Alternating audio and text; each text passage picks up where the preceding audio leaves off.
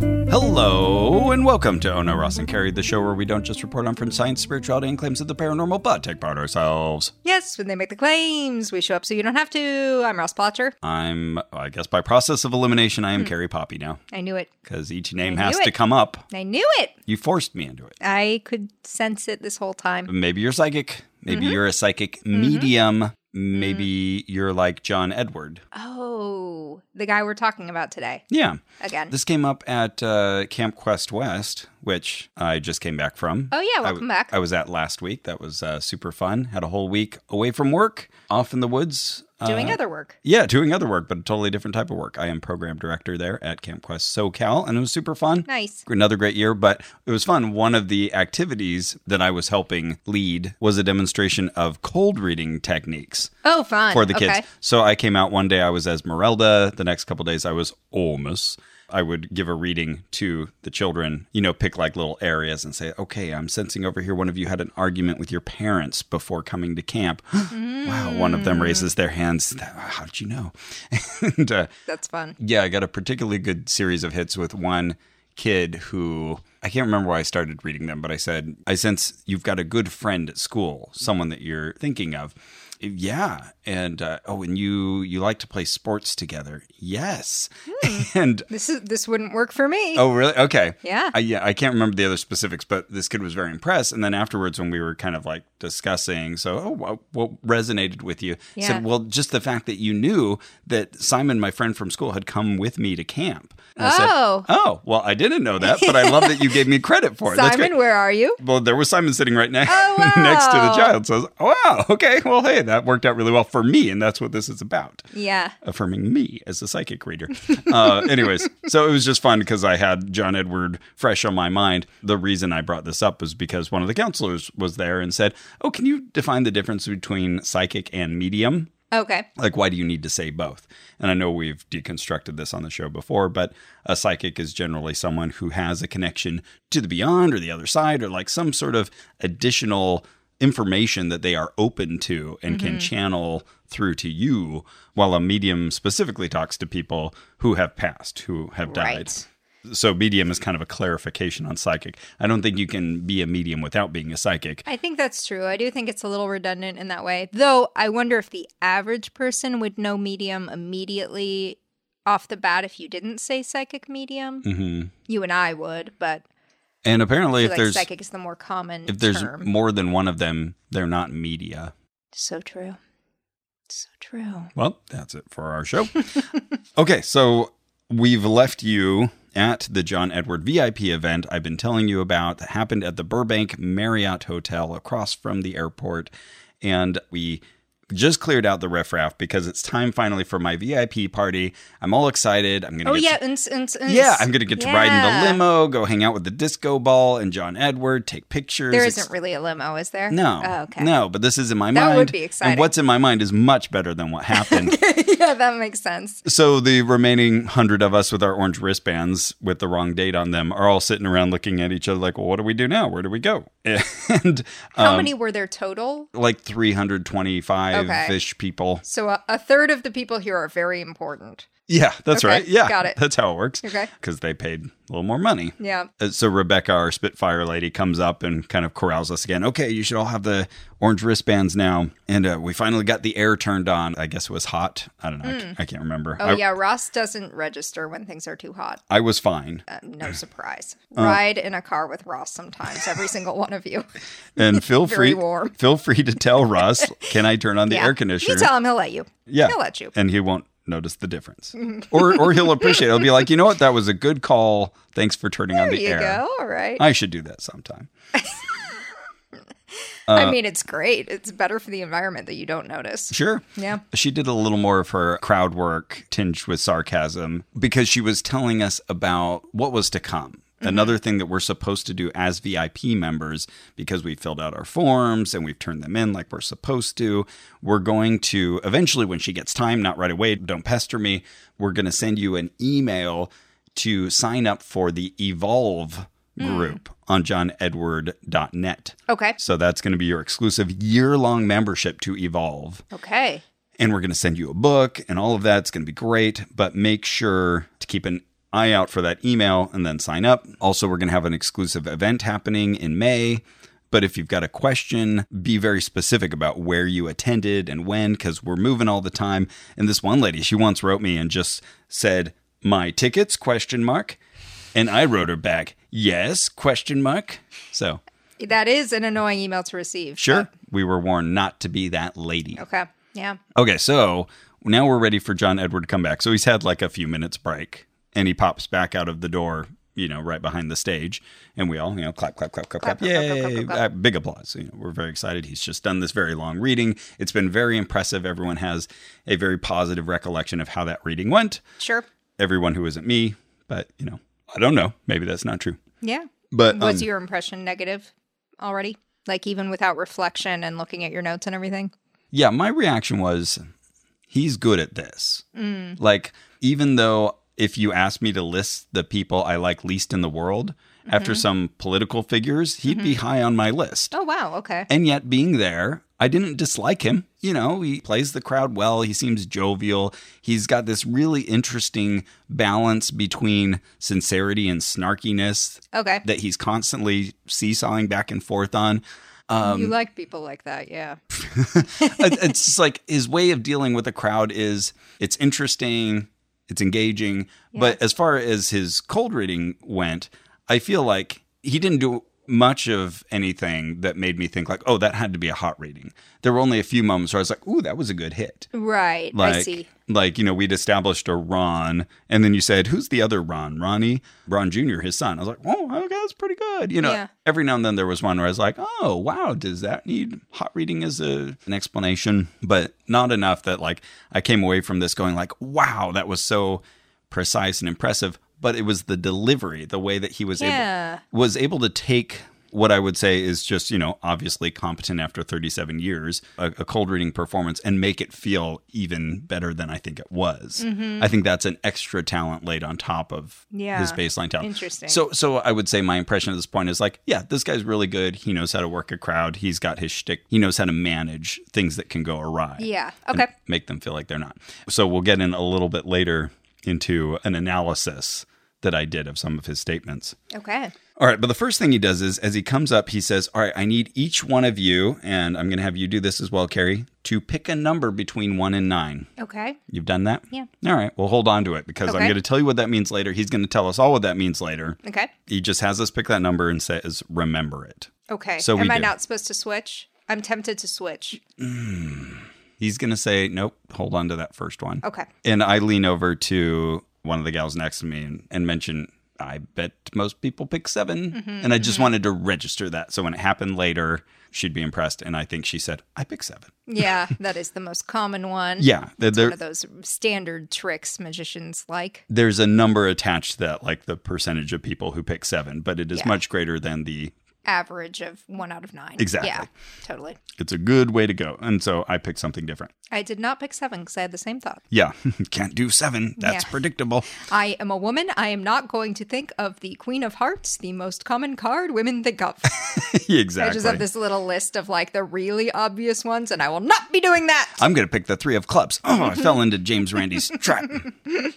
We're referencing uh, James Randi, the famous magician and activist, who would love to point out these kinds of tricks. Mm-hmm. Yeah. And yeah, women, if asked, women were more likely to say the Queen of Hearts than any other randomly chosen card, and men were more likely to pick the Three of Clubs. Is that right? No, it's just. I three- thought it was the Two of Spades. Oh, okay. The Three of Clubs was one that he would work into a lot of his routines, and Penn and Teller does now too. It's kind of Ah. like a fun, magical, Oh, callback. yeah, callback. It's just like, oh, yeah, that's our fun little card that we use that sounds random. Oh, but okay, It's cute. our in joke. Yeah, okay. I think it's on somebody's tomb somewhere as well, where you can, Ah. yeah, like, you go to a physical space and you find like the three of clubs, and that was the answer to the problem that was set Got up it, in a one of forced those. choice earlier on. Love yeah. it. Anyways, so he was going to take more questions from the audience now Yeah. and said, We'll come back later with the numbers that you picked. We'll do an exercise with your guides. So, Okay. And I see your guide with you here, Carrie, so that's great. Ross is looking at the air above my head. Um, Feels normal, feels good. Moving on. So, uh, really hard hitting question right off the bat from my perspective, the right side of the audience. Someone asked, Would you do another TV show? Oh, yeah. And John Edwards says, Well, yeah, if it doesn't feel contrived and like the right opportunity comes up, then yeah, the answer would be yes, which is funny because it sounded like from the question, the thought was just like, he only doesn't have a show because he doesn't want to do a show or Oh, uh huh, uh huh. at, at a moment's notice if he decided i want another show he could have that show Oh, right. I don't know how true that is. Somebody else then asked him, How do you decide which spirits to talk to? And he said, Hmm. Yeah. I don't, they do. Sure. Yep, that's all directed by the spirits. Yeah. He said that he gets pulled literally to a section. So, Kind of a brilliant question. I had never thought about it. Yeah. If you really just have this like direct speaker box to the great beyond, there Mm-hmm. should be quite a lot of clatter of someone being like, get out of here, John. Gabriel needs to talk to Sally. yeah, and it seems like he often nods to this sort of elbowing and jostling that happens in the spirit world. Mm, okay. And it'll often take the form of him saying, like, oh, I, yeah, that womanly figure in your life. Oh, that's your aunt. Yeah, because I feel her like telling me, don't listen to anybody else, talk to me right now. Oh, okay. So, all right, he's already developed this little Mm-hmm. uh, thing I've got going on in my head. Okay. Little mental image of, Yeah. yeah, what's happening there on the spirit side. And it's interesting. He also described a physical sensation attached to that pulling that feels like a blast of cold energy hitting him. Oh, interesting. Yeah.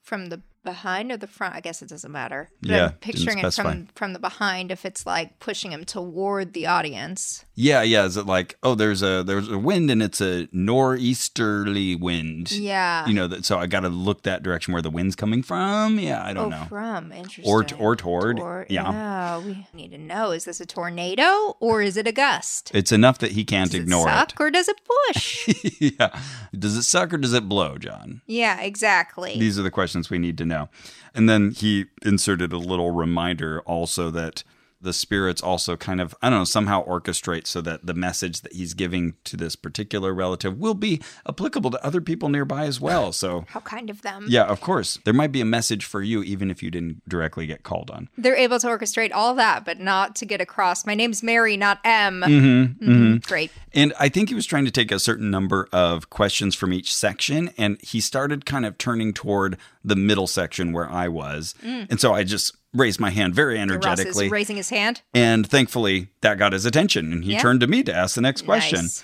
So you predicted the type of question that I would ask. And you Oh, said, okay. What'd I say? you predicted that my question would be a quality control question.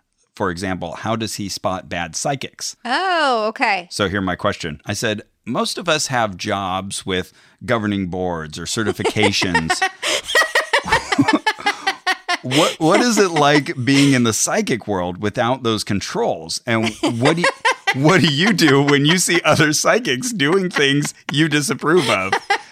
And has anyone Eleven years, folks. Eleven years. has anyone ever tried to correct you about what you do? Wow. So you got the best reading of this whole event. Uh, well done. Thank you. Thank you. Yeah, you're right. All you have to do is know someone and talk to them hours and hours and hours for over a decade, and you too can cold read them. So yeah, right on the money. it was exactly a quality control question. Whereas if I were there, I'd be like, Are there horses in the afterlife? Are there dogs?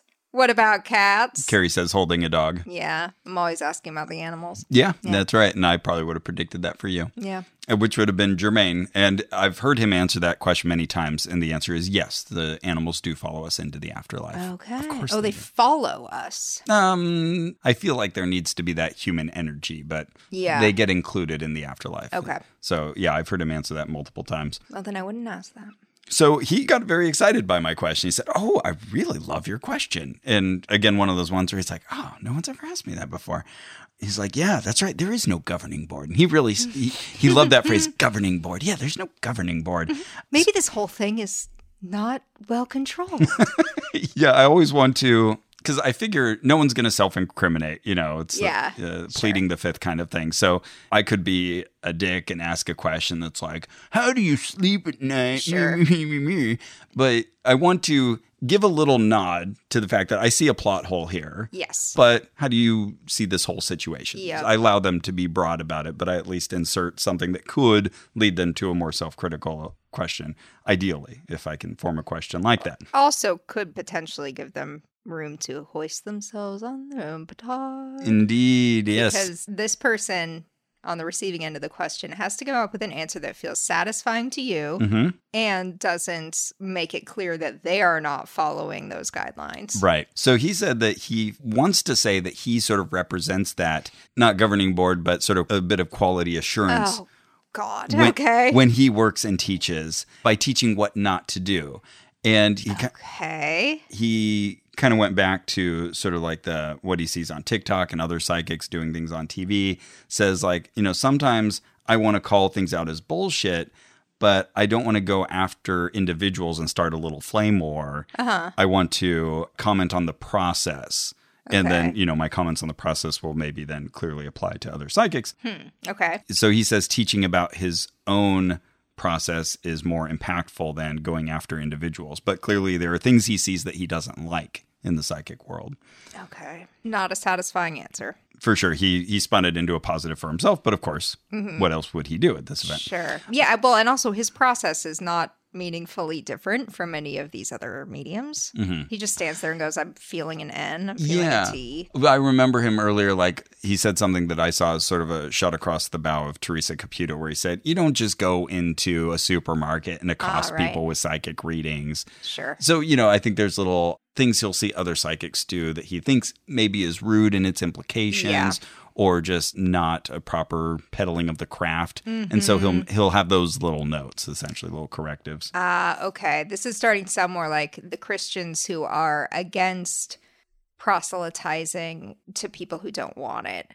A sort of like, I don't like the tone of that. I don't like bombarding people. But if you happen to come to me for my service, Mhm. then all bets are off. There's no more quality control to do here. Oh, sure, because I've been doing this for so many years and, you know, I've already improved my own readings and occasionally he'll point to something that he used to do Hmm. and own to like doing it better now. Yeah. So okay. you Yeah, know there sure. there is some improvement, quote unquote, going on at least in his own estimation. Uh, True of us all. so he mentioned also that an astrologer came to him a few years ago and said, "You know, you're coming into your Dumbledore years," which was a Mm. reference to Albus Dumbledore from the Harry Potter series. Uh, Is he the one who you can't say their name? no, that's Voldemort. He's the bad one. you said it. You tricked me. You can't say Tricked me it. into saying it. You can't say it. Sorry. Yeah, we're all gonna die now. He said it. And by the way, we're mentioning Harry Potter. For some people, we should put out that uh, we are both very pro trans Because we mentioned Harry Potter. because we mentioned Harry Potter. Yeah, the woman who created Harry Potter. I get- is kind of a transphobe. That's true. I get emails about it, so Oh, let's make wow. it clear. Okay, We, okay. We do not share that opinion of J.K. Rowling. yeah. Which, you know, just to say, it, it was a big letdown that she did that because the books really do feel Yeah. like they are about accepting people who are not accepted. Yeah. So it felt like a like a double betrayal there. So just wanted to say that. Moving on. So that insulted John at first, being compared to Dumbledore because he's the old wizened the headmaster. yeah. And that's astrologer then sort of clarified it for him and he sort of owned it like, oh yeah, I guess I am the elder citizen now. It is my time to be a teacher and improve things. So This guy's only like 55, right? yeah, but he's been doing this Mm. so long. Yeah, that's true. It's funny though, like that was your sort of going in impression was like, I can't believe this guy's still at it. And so many of our listeners had the same impression. Mm. Like, but wow, I he's just still out there. I didn't have that reaction. When you said you were gonna go see John Edward, I was like, Oh, cool. Yeah. But okay. that's- yeah, I don't um, I wonder why that is. Anyway, go on. so yeah, there's no governing board. And he went off on this little aside thing, again, kind of self congratulatory, but he said, When I was on TV, I was very difficult to work with. Hmm. And yeah, I was like, Okay, where's he going with this? And he says, Because I would say that these are events and you're televising them, but you can't produce them. So I don't know. It was some point that he was Okay. making about the nature of the event, and you can't produce it because this is a natural thing. You're just capturing Okay. a live event. All right. But I think Kinda about sign off on that. reports that I've heard about how heavily edited his shows are okay. which I 100% believe after having seen this live event, that if you cut down his interactions with people and only keep the really good moments, looks great. Yeah. That's why the show's so effective. So maybe he didn't like that. Well, he wasn't even acknowledging the editing that goes into it, but I just thought it was rich when he said, like, you can't produce this event to the producers of the show. Right. Right. Maybe that's why he doesn't have a show right now. I feel him though. Anyways, that was his uh, that was his answer to my question, and yep, you were exactly right. Mine was all about quality control. Now I'm remembering me making that prediction. I would totally ask the same question. I think that's why I predicted it. Yeah. because it's kind of the only thing you can really get them to comment on without basically a Klieg light going on your face and like, who's this guy? It's just barely, barely skims the surface of thinking skeptically about this. Yeah, and he didn't start reading me or seeing my dead relatives Oh, right. nearby, but it seemed like he was out of that mode now. We're just in VIP mode. We're answering Right. questions. We're having a little conversation. No disco ball. No uns uns music. No hors d'oeuvres. Boy, this guy loves a Q&A though. Yeah, he really does. Yep, that's his deal. Ask me a question. Oh, that- he should start out by being like, I feel a Q. Who has a Q? Do you have a Q? I have an A. Wait, yeah, where's this? there's an A coming in. Oh, I'd be proud of I would him. appreciate that. Yeah. I was just gonna say, my head is off, sir. All right. So, a question four was from a woman who asked about soul contracts and if he encounters like people who don't hold up their end of the soul bargain. And Hmm, exactly. Yeah, it felt like a little insider language. Like she was responding to something I hadn't heard that maybe he's talked about in his other media. Yeah. I don't know. Sounds linguistic. Apparently, he felt similarly because he said, Well, that one's hard to answer because it's so individual.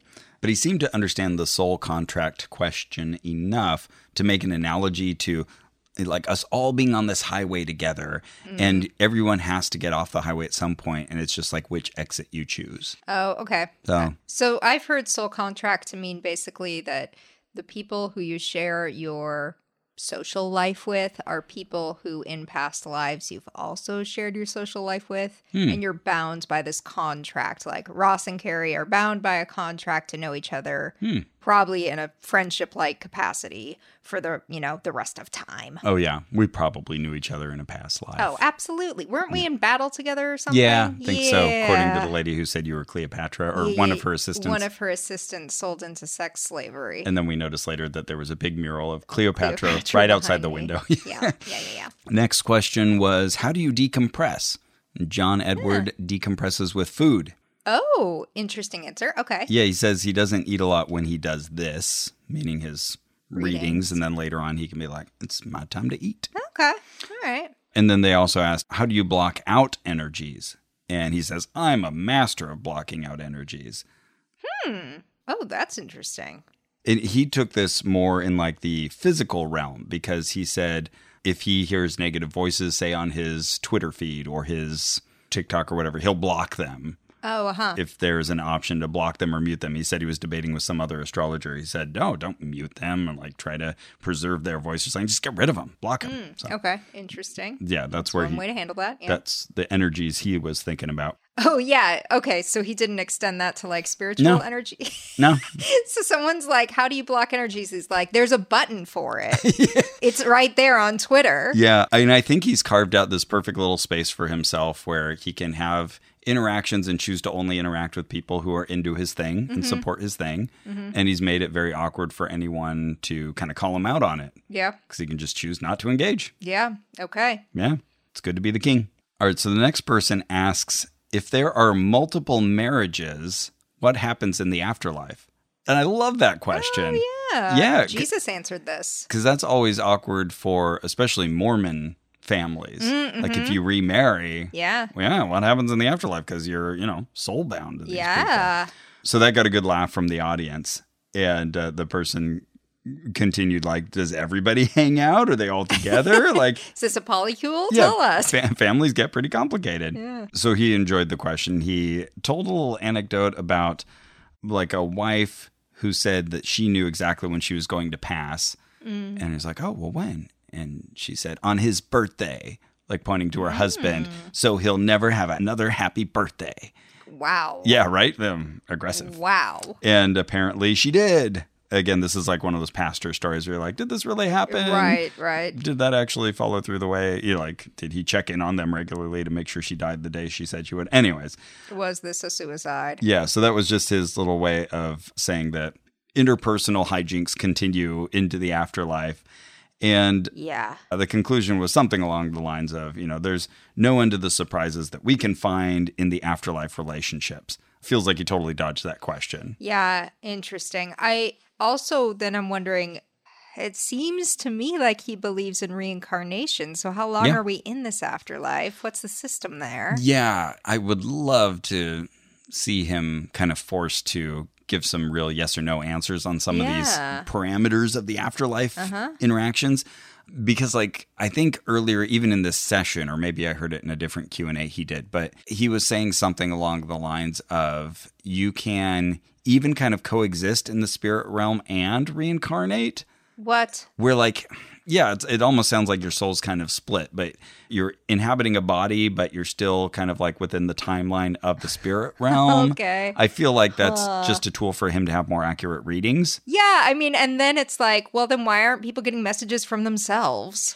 Like, Right. he should be like, Carrie, you have a message from you. yeah You yeah. know, stop trying to play the banjo. You're not good at it. You know, like so- something that my older self knows about. it all feels so hazy and ill-defined Yeah, definitely. And we were talking in the last episode about how he says everybody who dies is fine. Mm-hmm. And I was texting this to you afterward. This presents a problem for his Christian fans. Yeah. Because Christians, especially American Christians, Hmm. believe in hell. yeah Hello, how are you fine if you are in hell? How does this work? so my thought on this is They don't that talk to him. what's that Maybe the people in hell don't talk to him. Oh, sampling bias. He There just we he doesn't go. know because he doesn't get to talk to the people from hell. That's it. We That's a saved good him. point. Jesus saves, so do we. That's it. All right. My thought was, and that's that's valid. But uh, my thought was that he knows that the people who would be really doctrinaire about the existence of hell would also remember the part of scripture that says you should not suffer a witch to live and you shall not consult with mediums. like, Just won't be there. yeah, exactly. Yeah, yeah, yeah. So I think there's. I think that's exactly his thinking. so like for people like my sister for whom the existence of hell is very important very established she would never be caught with john edward in a room if she could help it Totally. so yeah i think like teresa caputo does a very similar thing where oh it's only positive and there's a lot of americans who would even identify as christians who i think feel that way as well Totally, there's no yeah. hell so that's what my mom taught me growing up. Was she told me about Jesus? She told me Mm-hmm. about heaven, and she's like, "There isn't a hell, though." By the way, we're going to be talking to someone on the podcast soon. Mm-hmm. We've got a really interesting interview coming up, and we should bring that up as well because Okay. that's an interesting part of their story. okay, I, I feel like whenever he makes one of these statements about the afterlife, I immediately feel like, oh, this is adding to a theological thesis yes, because it has to be compatible with how we feel the universe operates and how the Yes. spirit world operates and how God operates. you're already engaging with this at a deeper level than he probably ever has. but I agree. Right, right. And like Sylvia Brown, the psychic, she formed her own little religion kind of toward the end of her life. And I feel like he could, but he's just not interested in that. So he just says enough pleasant sounding things and hopes that nobody compares those notes and tries to hold his feet to the fire. Right. Yeah, I think a lot of people are just a little too nice to become cult leaders, Mm-hmm. and he sees that line in the sand and he says, "No, thank you." Yeah, he's like, I got my thing. It's working for me. Yeah. I don't need to go there. Yeah. And if you try to push me there, I'll just push back and say, "Meh, Yeah, no I'm- thanks. Um, it's not my deal. I don't do that. That's not, of course, like to let him off the hook. Like he is not developing an internal logic to his Mm-hmm. reality. And people might take his beliefs that he's asserting as fact and run with them. And that could change their lives in ways he doesn't anticipate at all. Yeah. So I- even though I think he sees that line in the sand, I don't think he even realizes how close he Mm. is to it. Mm-hmm. Yes, and I think you and I would point that out as being a potential danger of this approach. And what Yeah. he does is that, like you say, people are going to take this really seriously, and those beliefs have consequences. Yeah. it affects how they interact with other people and decisions they make in Yeah, their he's lives. leaving too much up to tone. Like, well, if I just present this as sort of like not a big deal, don't think about it too much, people Mm-hmm. won't. And it's like, no, that's not how anything works. Yeah. Yeah. if you yeah. tell us facts, we run with them and we learn new things about those facts and we add things to them. And yeah. so the facts better be true. Yeah, we talk often on this podcast about consistency seeking behavior. you Yes, know, we're big yeah. Mm-hmm. consistency seekers. Oh, well, you said this thing, but you also said this thing. How do we fit those together? And we also know this other thing from science. Yeah, and I feel like he's a little allergic to that. Like, ah, Mm-hmm. don't don't try to bring everything together all in one place and make all the pieces fit. You know, Because they won't. like you said, the, here's the tone, you know, and the make Yeah. of it what you will. Yep. But the next person who asked a question was kind of in the same vein as we are and wanted to clarify with him about reincarnation. So you're saying that happens. yeah. And he pointed back to, I guess he had mentioned this earlier, that he himself wondered when his mom died, or still wonders, will she still be there when he dies? Like, will he miss her if he waits too long to die and his mom won't be there anymore because she has now moved into Oh, a new body? Reincarnated. Yeah. Wow. Okay. Yeah. So he kind Hmm. of breaks it down for us. Well, reincarnation, the carne part is you know, Carne flesh. asada. yeah, yes, related. That is flesh as well. Uh, so reincarnation is to go back into the flesh again. True. And he says that, you know, when we're here, we learn, we evolve, and then we come back to this lifetime later to learn and evolve some more. He said, Yep, I know that reincarnation is real. He doesn't want to get to the great beyond and have someone say, Oh, you just missed your mom. She's back in some new body. Oh, yeah. That would suck so bad. And so he went to a top researcher. Oh, I would love to know who this top. Oh. Re- if he'd asked, answered my raised hand again, I would be like, Oh, "Who's this yeah. top researcher on the Yeah. afterlife?" But this researcher said to John Edward that the soul can exist in two different places. Oh, good. The woman who'd asked the question said, "Okay, so part of me could already be with my friend who passed." Mm-hmm. And John Edward said yes to that. And when we're sleeping, we can connect on the astral level, so that's part of it too. Ah, dreams. So there you Okay. go. Like all of this has really strong implications, like we're saying, of a, yeah. to a theological system. yeah. Yeah, and I wonder what John Edward would do, like if he'd read autobiography of a yogi would he agree to all of that and be like yeah that's true with all the levels and the layers and yeah that's just a layer of specificity on top of what i'm saying would, he- Right. would he agree with the bible you know like I feel like he would just be so resistant to getting pinned down on this Yeah. I don't think he'd answer any of those questions. so then the woman to my left i think i've been calling her chrissy she raised her hand and got called on Okay. And- oh, the woman right next to you. Yeah, right next to me, one of my new friends. So she said, Well, I have a question about your perspective on the times we're in, Okay. the consciousness of the planet. Okay. I noticed that there's a lot of women here True. because she and I had been talking about that. We'd been evaluating the audience. Mm-hmm. She didn't really finish that thought, but she said, And I'd like to get your thoughts on the world we're in and the consciousness. Mm. so I think she had some bigger thought in her mind and it just didn't come out Yeah. to specifically. And she never paid off the woman observation. Yeah. Okay. The vibe there feels like we are uh, evolving. There's like a certain segment of society that's a little more spiritually aware. Of course, it's more female. Yeah, maybe. And I also felt like there was a tinge of the world's not in a great place right now. Right. Can you talk about that? Mm-hmm. Anyway, so, you know, he ran with it. He was fine with that question. He said, Well, we're living in a high vibrational. Yes. Vibrations. Mm. Yeah, Here he's- it is. he's- 5D. He doesn't go here all the time, but he's happy to. It's a raw, nerve exposed energy. Oh, okay. And people are highly sensitive. So I think along Mm. Okay. the lines of what you were saying, he was answering, like, yeah, we're all very spiritually on edge here. There's energy being boiled, and the frequency is doing this. And he makes all these like erratic motions. Mm. And he says, as long as you're coming from a place of community and not finances, that's where we're going to improve the planet. Oh, So we need okay. to focus on community rather than making money. Okay. I can, Cool. ki- I, yeah, I can sign off on that. Okay. Did she seem satisfied with that as an answer? Yeah. And afterwards, she asked me, like, what do you think of my questions? Oh, Very good.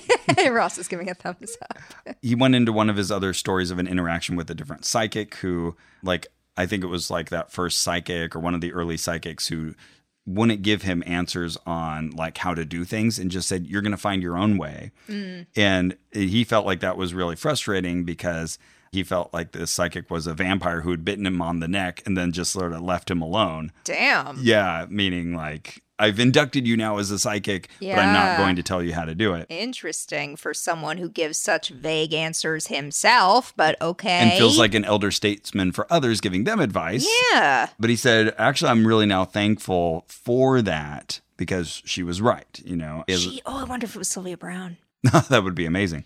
I think he might have mentioned that if that were the case. But he said, like, as a society, similarly, we need to get ourselves to a healthy place. And then I feel like he kept sort of restating this in many other ways. So that was the basic message, though. We have to get ourselves to a healthier place. I'm trying to connect that mentally to the woman's advice to him. What's the connection there? There's no set advice on how to do it, but we need to find our way Okay. together. Oh wow. Very yeah. vague. Yeah, that is frustrating, John Edward. yeah, I feel like you're a vampire who just bit me on the neck and yeah, kind left me of. on my own. Yeah, it's kind of like to put it even in terms of something I care about. Okay. When someone's just like climate change is a disaster and then that's the whole message and it just amps up my anxiety, Mm-hmm. Okay. but I have nothing to do with the anxiety. Oh, yeah. or a way to act on the anxiety. Even though I agree, Mm-hmm. disastrous. yep. Like, if you're going to make me this, I don't know, amped up about seeking the solution, Yeah. please at least have a suggestion. Even if it's just like, that's why we gotta use paper straws, like something. Uh, Sure. That's funny you say that, and I immediately think of a couple friends that will message me anytime they see like some really negative news Mm-hmm. related to any of the spheres that we share, and just kind of like, well, this happened, and so and so's upset about it. Okay, Yeah. what do you want me to do or say? Uh-huh. Yeah, I don't that's know. rough. I don't know what the proper response here is. Yeah. Yeah, okay. I'm not saying there's no place at all for just like sometimes freaking out, especially if you've got like a big platform like that. Like, I don't know. Think about it for five minutes, John Edward, and come back to me with yeah, something. He went off on this for a while, and I felt like he was just kind of saying a lot of platitudes. One thing he did say that might add a little more specificity is that we need to raise the level of information. So there's a lot Okay. of uninformed people Okay. out there. So there you go. Get the word out, get more Okay. information out, Yeah. is the implication. Raise that awareness. Just keep raising it. Just keep raising it. Oh, here's a fun little aside from John Edward. He said, Another word being thrown around is woke. And the people who think they're woke are sleeping. Oh wow. Wow, wow, wow, wow, wow. I know exactly who this guy is now. So- Okay. So, anyone, Cool, who- cool, cool, cool, cool. anyone who thinks they have the information doesn't know that they haven't done the work, which is weird because he's also telling us Oh. to raise the level of information. But I guess if we think we have the information, we're wrong. I don't Maybe know. he's talking about the Dunning Kruger effect.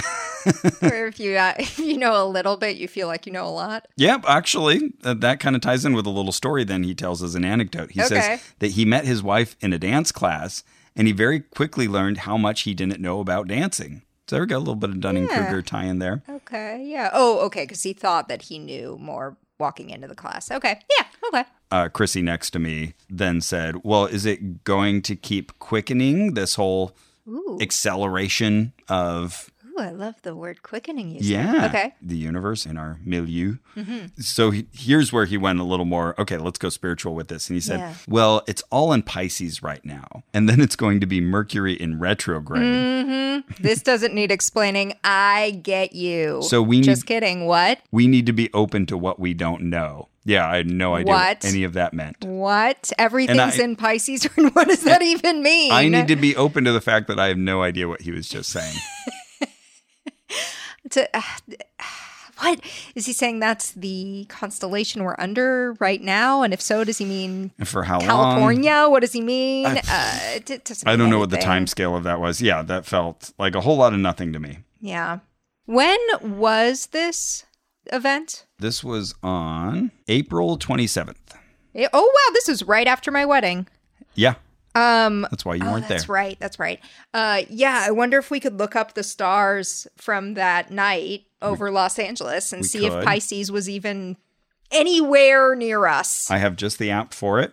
Here we go. Ross has an app for that. It's called Stellarium. It's awesome. It's worth the one time cost. I'm glad you have a solution because I, I could sense there was one, but I had no idea where to begin. Okay, let's take this out of night mode because it's not night. Okay, so we can choose a specific time and look at the night sky. So let's go back. Okay, we're going to go to April 27th at, let's see, what time would this have been? It all started at all right. So this was uh, maybe around nine thirty p.m. Okay. In beautiful Burbank. because we were about fifteen minutes into the Q and A. Okay. Let's see. Okay, there we go. So now there you go, Carrie. Uh, look freely about the oh night shit. sky. Oh, I have to know what Pisces looks like. It'll it'll label it Oh, when will you get anywhere oh, near Oh it. my god, this is cool. Isn't it a great app? yeah. Whoa! I'm turning away from the microphone. Sorry. It shows you real placement of all the stars and labels them. If you click on one, it'll give you more detail and its magnitude and Oh, that's really neat. okay. its So far Uh, mm, distance in not light seeing years. Pisces at all. It has to be somewhere, right?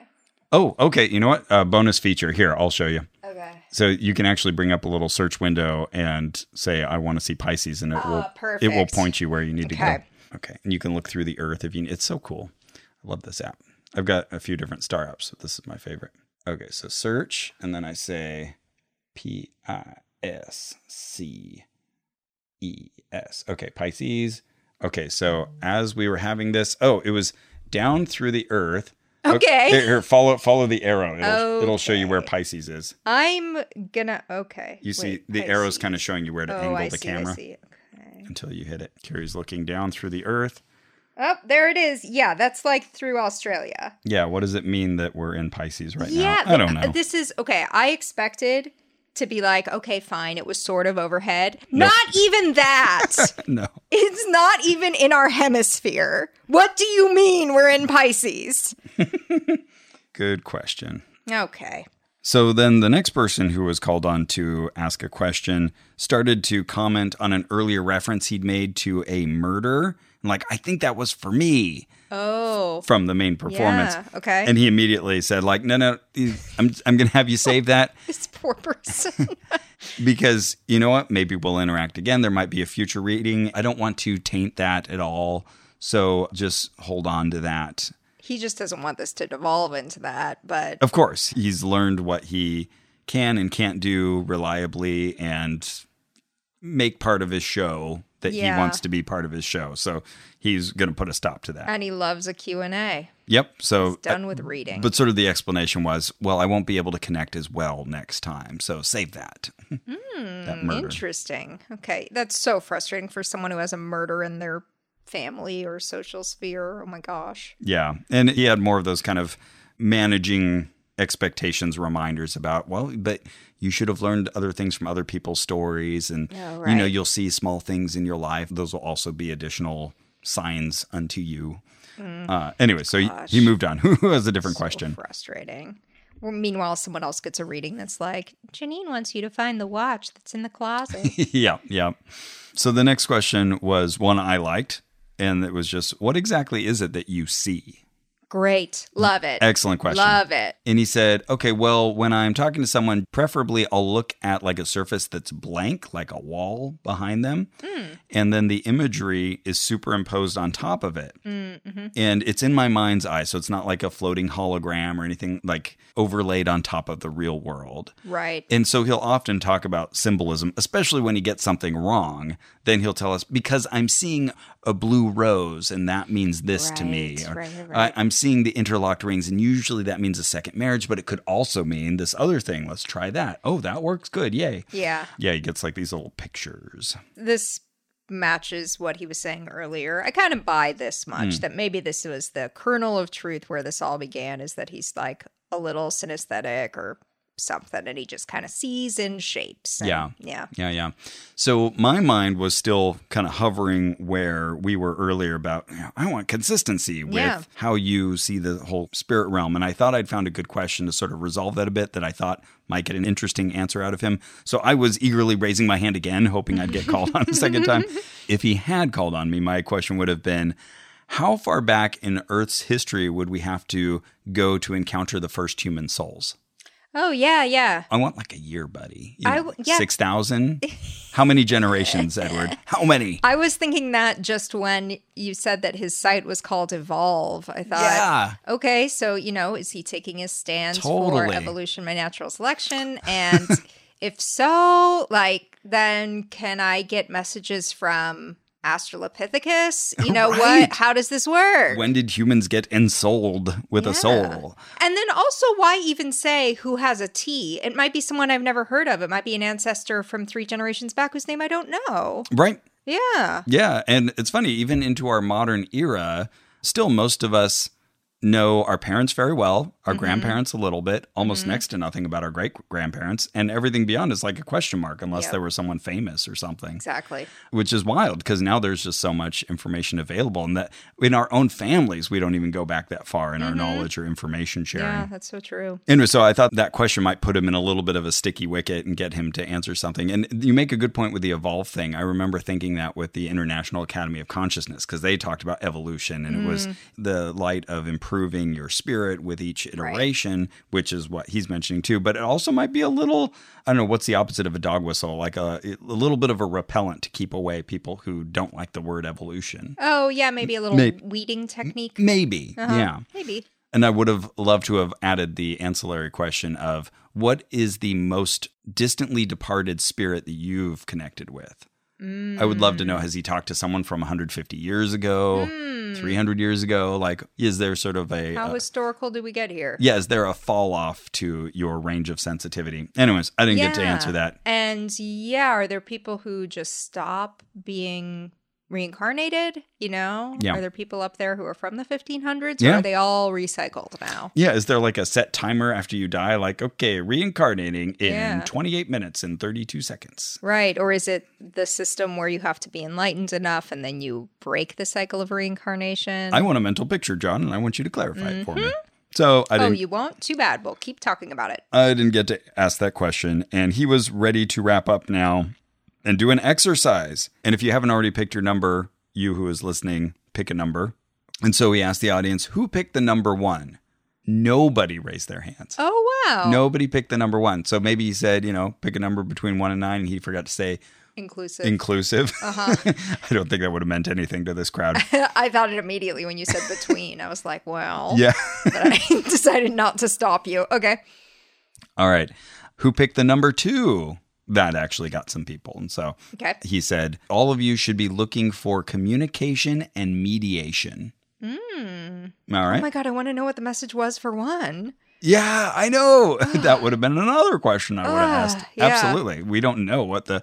Yeah, I'm very sorry for all the ones out there who are just Yeah. feeling crestfallen now because you have no guidance in your Okay, life. I'll give a reading to the ones. Please do. Ones.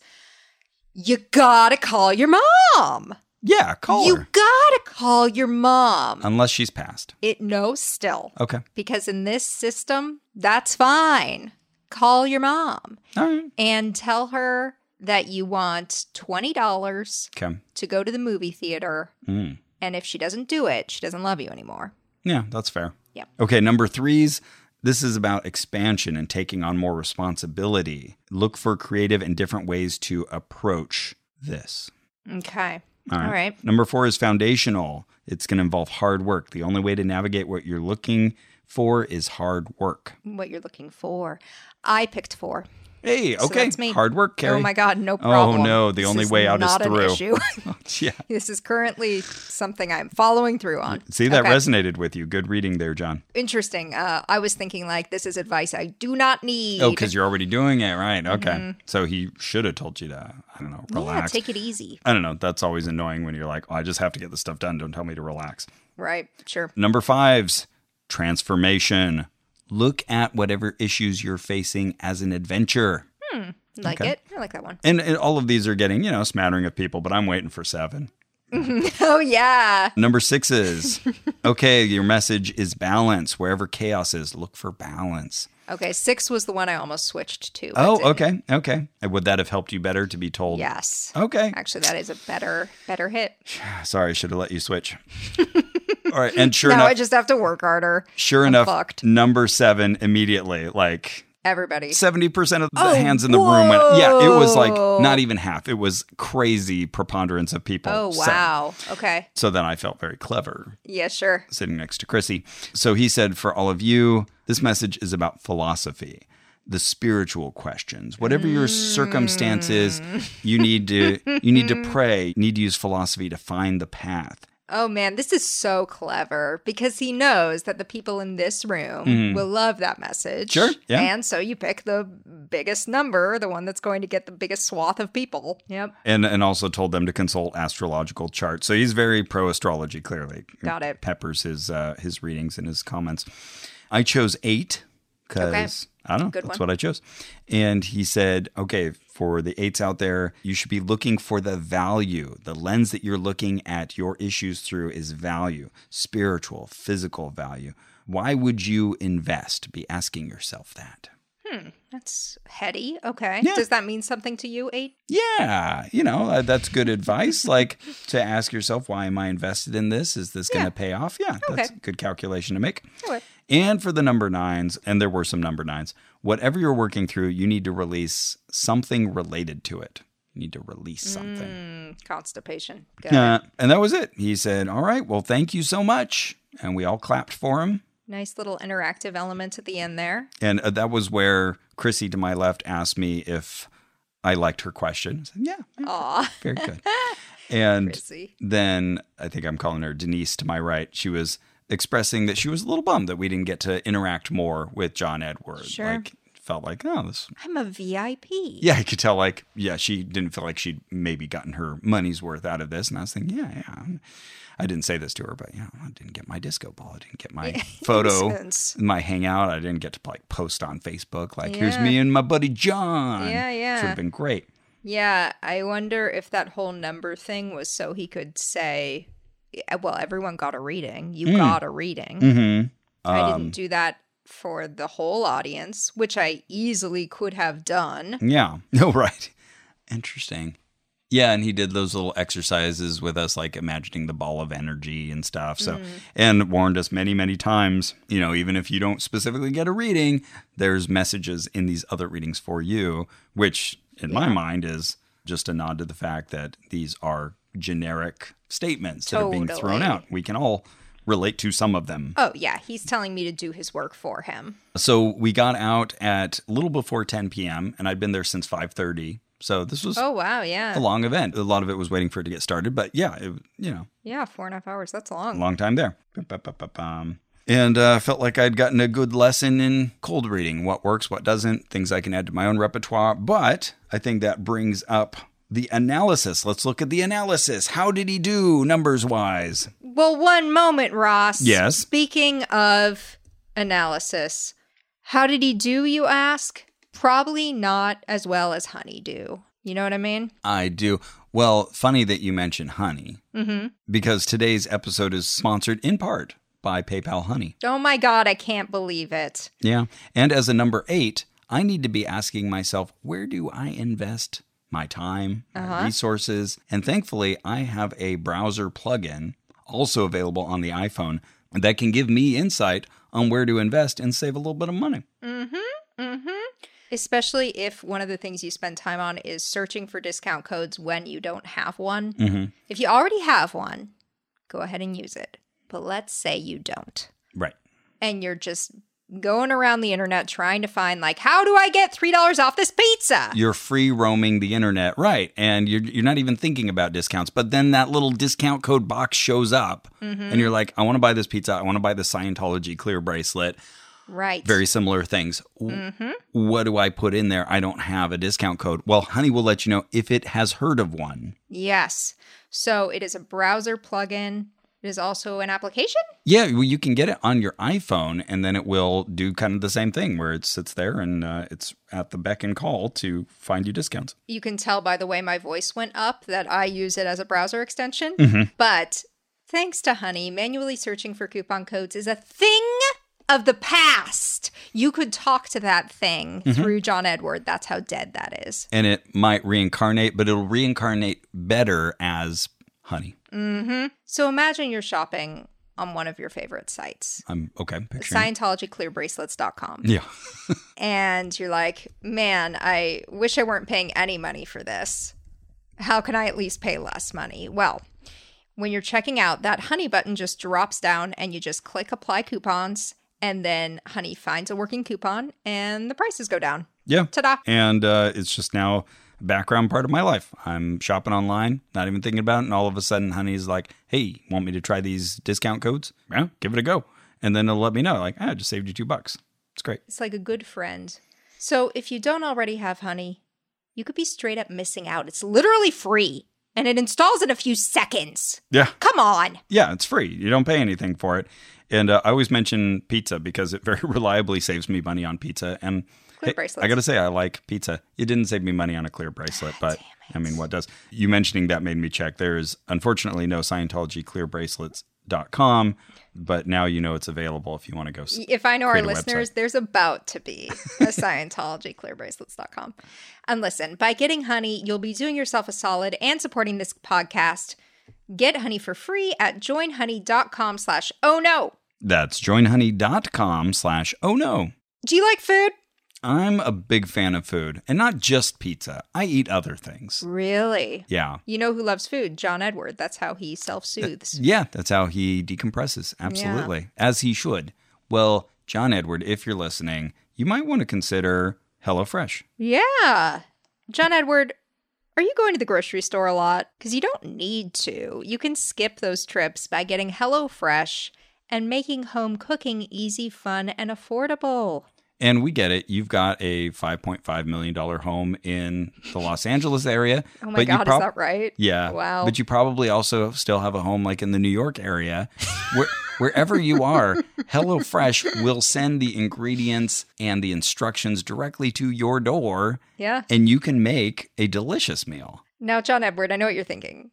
I'm incredibly rich. I probably just pay someone to cook for me. Well, maybe there is one additional person listening to this episode, in addition to John Edward, who's not in that position. Oh, yeah. And affordability matters to them, and convenience matters to them. Well, they and John Edward can savor every last second of summer with HelloFresh. it's so fun and it's affordable. That might be why it's America's number one meal kit. It might be. It might be. They deliver fresh, quality produce from the farm to your door in less than a week, and that allows you to enjoy the delicious flavors of the season right from home. I've been enjoying making meals recently. I sent you a picture of this amazing combination of it was like mac and cheese, but on top of it was a layer of like nachos. Oh, Yeah, it was like nacho mac and cheese. Oh, it was- that looked crazy. It, it was, good. Crazy good. Okay, Yeah. okay. Oh, I was so into that. Yeah, and it gives me an excuse to cook because otherwise I won't unless Yeah. someone gives me the exact instructions.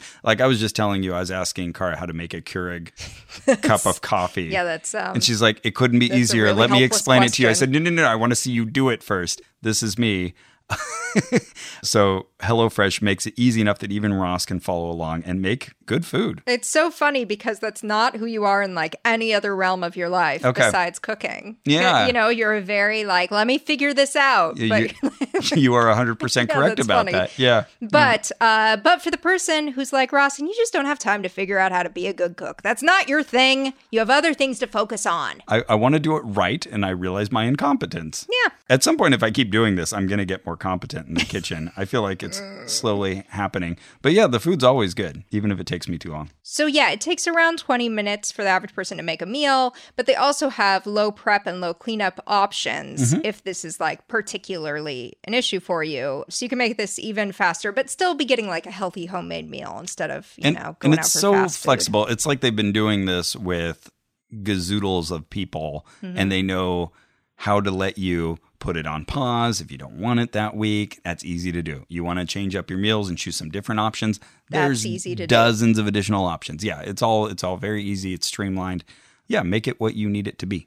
Exactly. So go to HelloFresh.com slash ONO16 and use code ONO16 for 16 free meals across seven boxes and three free gifts. That's HelloFresh.com slash ONO16 and then use code ONO16. That's a lot of numbers. All right. Well, thank you for bringing that up, Carrie. You're welcome, Ross. And now Ross is it? I'm Ross.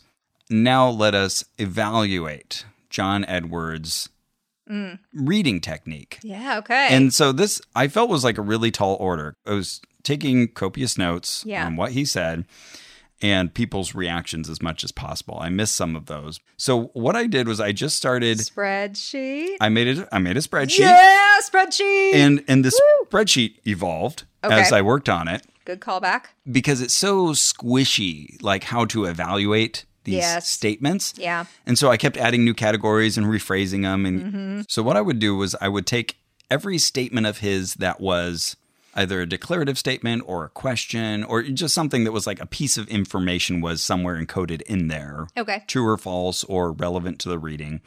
And if he stopped long enough that like someone hadn't responded and that was a piece of data that like they hadn't said anything Mm, yeah. and, and then he clarified it, I treated that as a new Oh, statement. good for you. Like it. Yeah, I felt like that was at least a way to kind of break up what he was doing, which was saddling Yeah. multiple pieces of information together. Because that's exactly the kind of thing your brain glosses over. Right. Right. You're not. Ross won't gloss. Ross won't gloss. Yeah, put it on a sign, chanted at your local politician. what is this Ross won't gloss movement? So then I kept like changing the names of the categories because like at first I would say yes or no, but then sometimes a no was actually the correct response. So okay, so here's my columns. I've got confirm, wrong. So either the person said that that is correct, or no, not actually no. Or there was no response. That was another option. Another column was can't be evaluated. So sometimes he would say something like, she's with you. Like, Oh, sure. all right, well, we can't evaluate that. Yeah. You know, She says hi. yeah. You know, there's a contemporary to her that's a male. That's, you know, you, you can't really evaluate that. Probably true. I, I also flag This things. person knew one male. I also flag things that were just openly questions. Like he asked them for information. Mm, yeah. So that would be things like, is your grandma on your mother's side passed? Mm-hmm. Or are you a twin?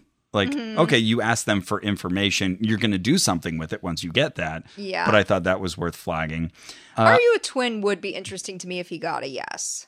It's uncommon Yeah. enough that I'd be like, that's fun. ah, you're anticipating one of my later columns, so I'll shoot forward to that one. Is it true for many people like the person he's talking with? Yep. So that was a subjective measure on my part. So for the twin question, I did not check that because, yeah, that's not true for a lot of people that they Yeah. have twins. Totally. Um, but it was true for things like, are you going out for something competitive? Or what's happening in Pennsylvania? You know, like, sure, like most people can find some connection to Pennsylvania. At this point, they couldn't, but was dad a drinker? Like, most people can make that true. I would say yes. oh, right. Because, yeah, I hear that and think a drinker to excess, but doesn't necessarily Doesn't mean have to. Yeah. Because, oh, yeah, he enjoyed a little bit of wine every now and then. Yeah. Well, he's telling me about, you know, He loves red wine. So another category I had was easy if yes or no.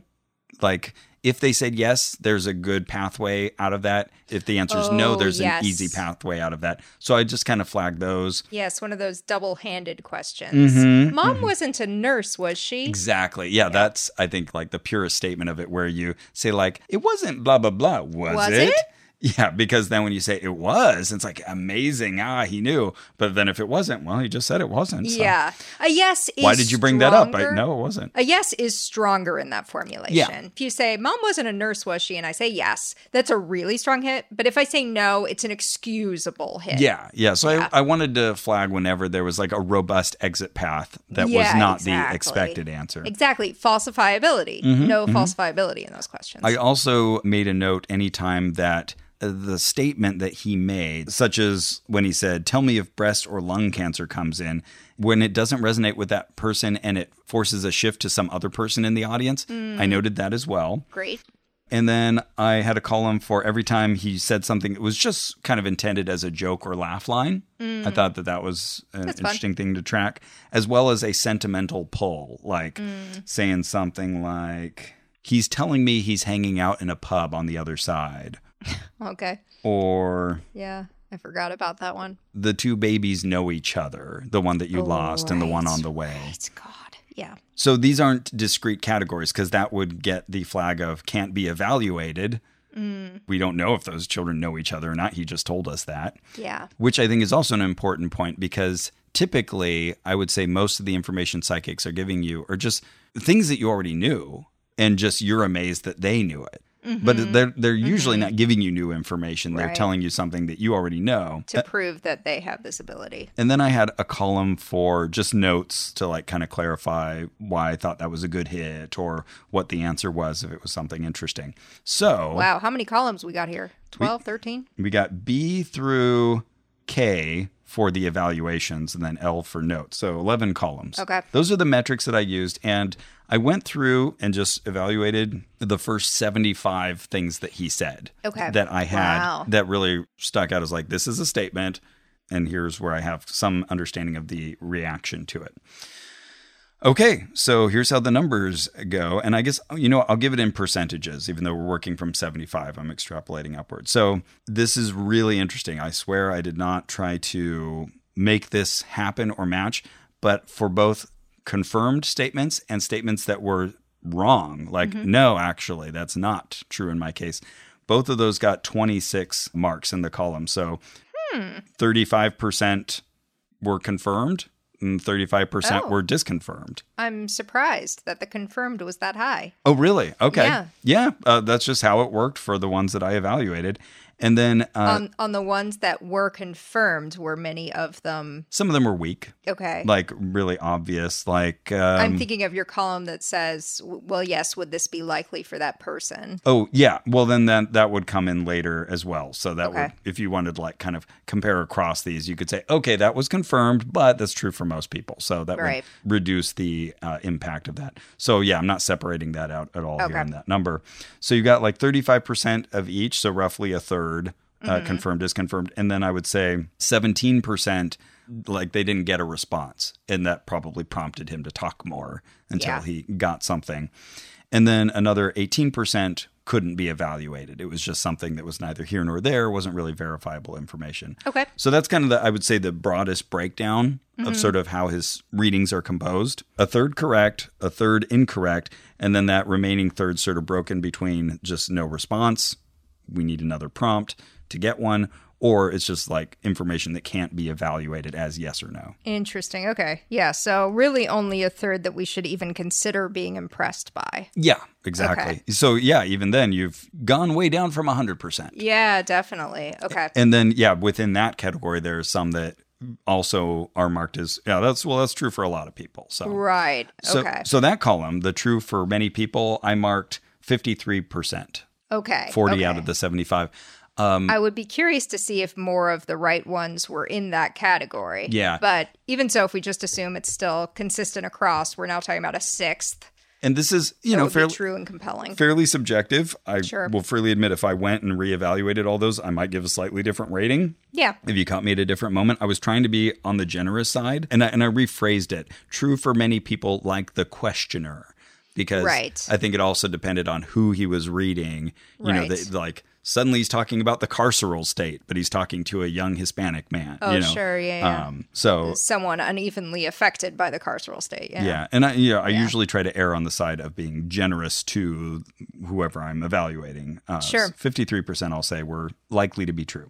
Okay. But we're down to like a sixth now that I should maybe be impressed by. Yeah, exactly. That's a good way of combining those numbers. Yeah. Uh, times that he just asked a question, like sought information from the person, 48%. So Whoa. about half the time, he was just asking them, oh, give me a piece of info. Yeah. And then either backdating his understanding of that information or using it in some other way. yeah. Okay, so for things that I thought he had an easy path out if he was wrong, I marked 20%. And I was, again, trying to be very generous there and just pick things where, like, okay, the way you phrase that, you could go either way with the response.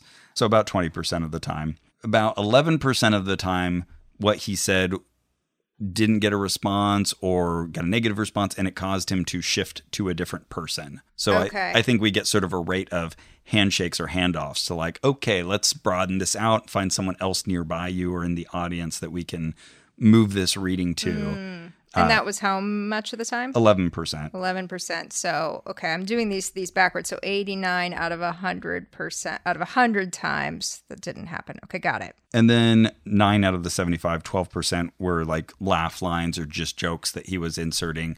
There might have been some information attached to them, but mostly it was just like sometimes it was even like making him look a little better at the person's expense. Like, oh, well, I guess that's why I told you about the R name earlier, huh? Because you've connected with Ron now. Re- Oh, right. remember? Um, but that, you know, we've got a laugh. So 12% there. So then about 7% or five out of the 75 statements were just like really strong emotional things probably couldn't be evaluated. But, you know, stuff like, can you let him know his dad wished him a happy birthday? You know, stuff like that. Yeah. It's neither here nor there. And it's just kind of meant for a sentimental effect on the audience. Interesting. There you go. That's that's my breakdown of looking at I would say about half of the reading. Okay. I'm just going to. I know we're in like a little bit of subjective world here, but I'm just going to see. See, 8 times 9, 72 over. Mumble, mumble, mumble, mumble. Yeah, if you so, if you want to look at these numbers and I mean, but I, on my kitchen math, which may be off, it seems like we're at like 12% that I should consider being impressed by. Okay. Yeah. And I would say the times where I even had a scintilla of thinking, oh, could that have been a hot reading? I could count on one hand. Yeah. Yeah, it was in the whole reading. You know, this is just a portion of it, but I would say there were maybe like two or three instances where I went, oh, that was okay. That's pretty good. Yeah, done." yeah. Mm-hmm. Out of that long of an event, yeah, I wouldn't say too impressive. I think statistically, he fell right where you would expect for cold reading. I don't suspect there was hot reading involved. Yeah. I don't either after your review. Mm-hmm. It seems also like he's missing a bunch of hits he was supposed to get because he goes so fucking fast. Yeah. One of the reasons what you're doing in this little run of John Edward episodes is so effective is because his strategy relies so much on going so fast.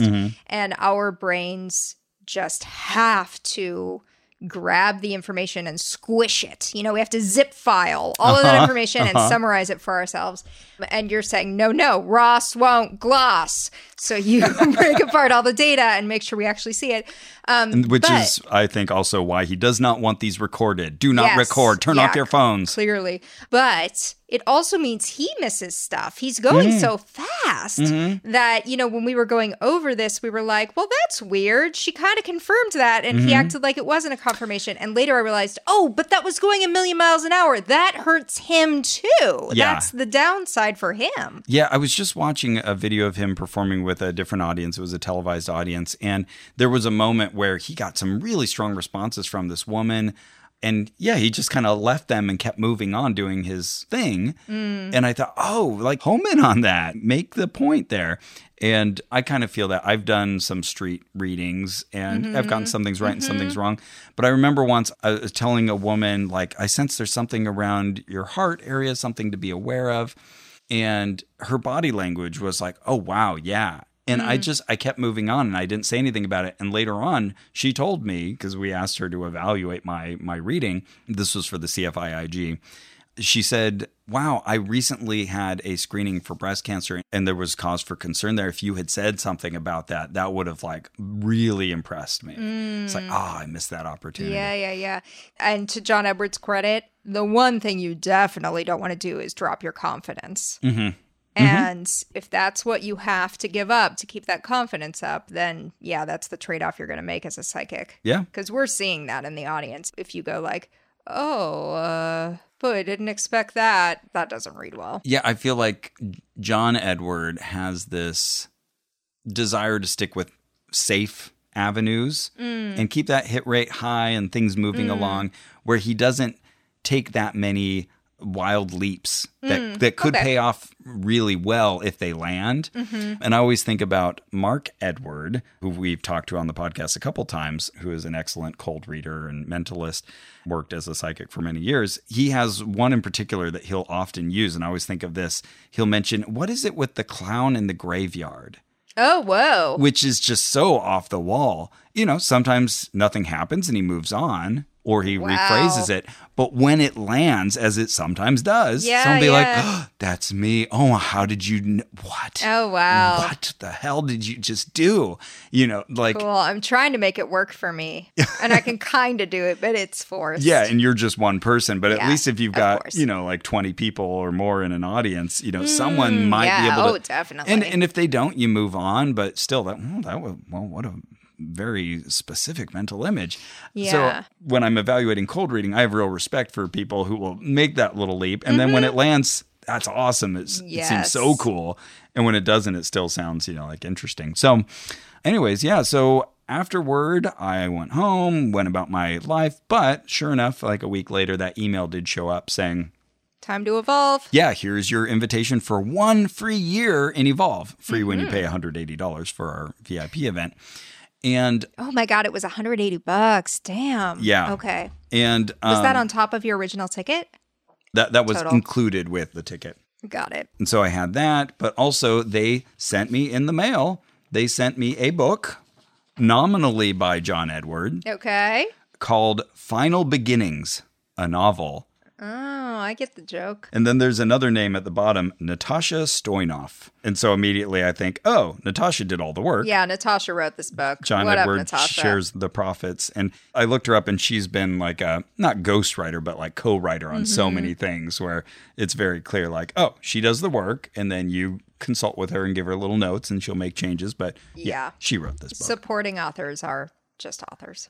Exactly. But also in the package, they had this uh, invitation to join the Evolve community. So I signed up, I got a membership. They also sent me this signed picture. Um, Ooh, Of John- there he is. There's the big man. yeah, it's um, it's an uncomfortable photo. He looks like he has intestinal distress. and it's like, Huh, I real- didn't feel uncomfortable looking at it, but he looks sort of it's unflattering wizened. lighting.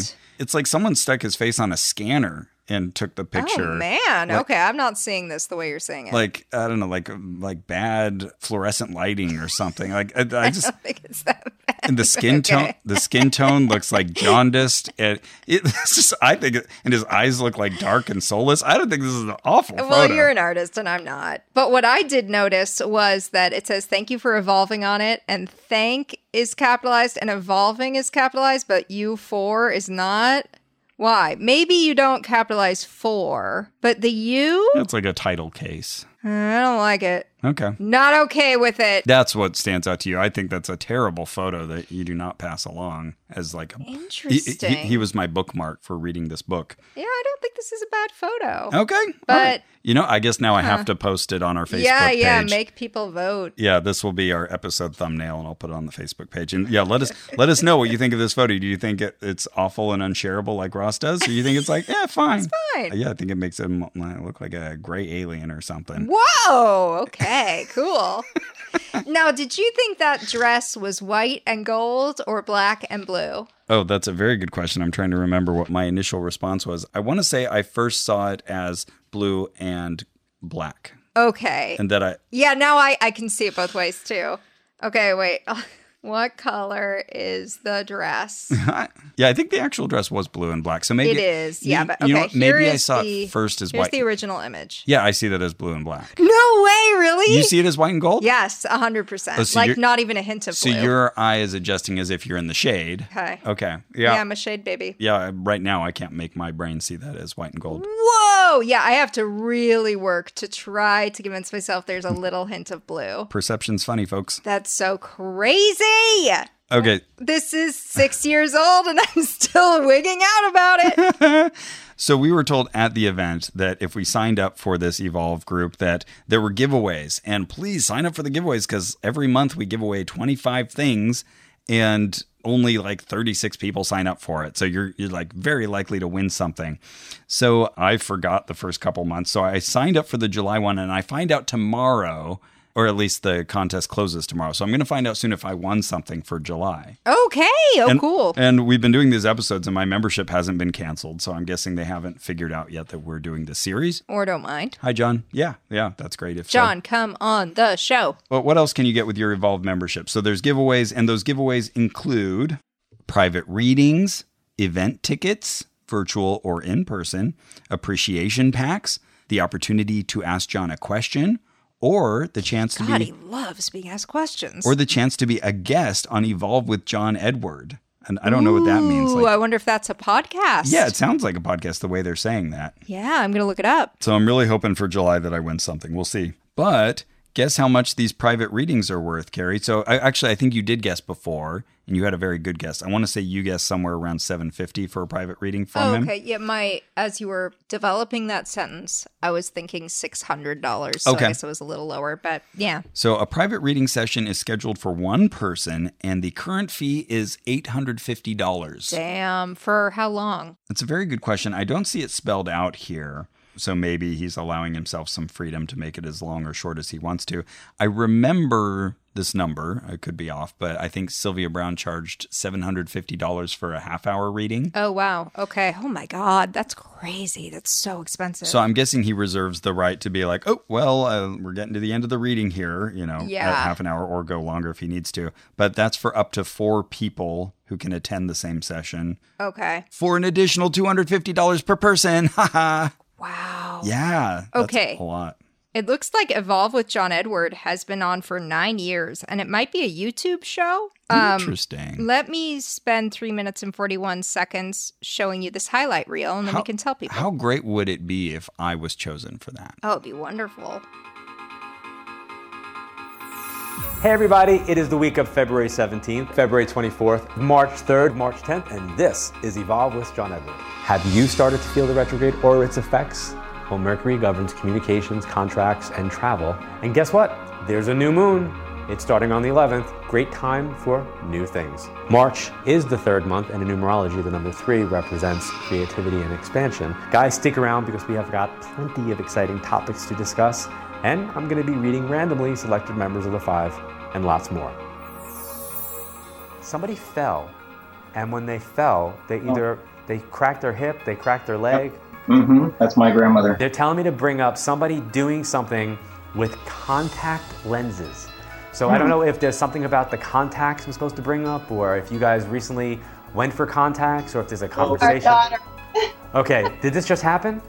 Oh Uh, yes. yeah. Where's the cancer connection? My brother had cancer. Did you go for a bone marrow test? Me, no. That might be Stephanie. yeah, this sounds like me. Okay, so did you go have a bone marrow test? I have, yes. Okay, was that recently?